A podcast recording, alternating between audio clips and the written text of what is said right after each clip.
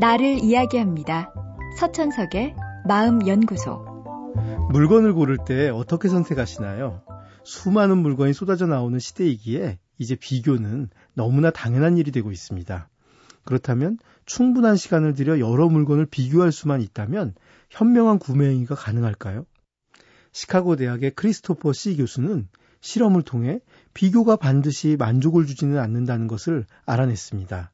그는 오디오를 구입하는 사람들에게 매장을 둘러본 후 마음에 드는 제품을 한 가지 고르도록 했습니다. 대개는 외관이나 느낌이 선택의 기준이 되었죠. 그리고 그중 일부 참가자들에겐 종업원을 통해 다른 제품을 추천하였습니다. 추천한 제품은 디자인은 떨어지지만 음질은 조금 나은 것인데 종업원은 실제로 음질을 비교해서 차이를 알 수 있도록 도와주었습니다. 그 결과 추천을 받은 사람들은 대개 처음 고른 제품을 놔두고 음질이 나은 제품을 선택했습니다. 하지만 막상 집에 가지고 가서 사용하면서 만족도를 조사했을 때 만족도가 높은 쪽은 음질이 나은 오디오가 아니었습니다.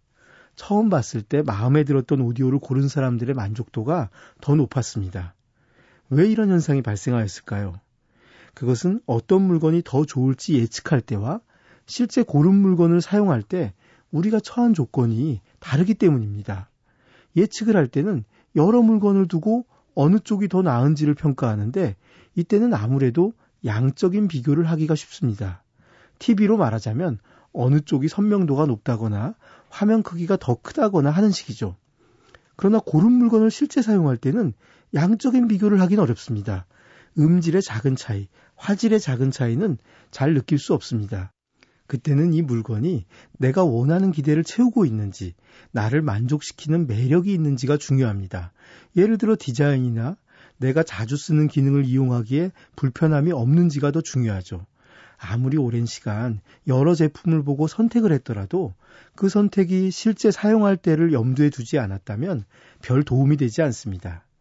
물건이 풍족한 현대에 사는 우리들은 끊임없이 이것과 저것을 비교합니다. 하지만 더 중요한 건 내 마음에 비추어 보는 것입니다.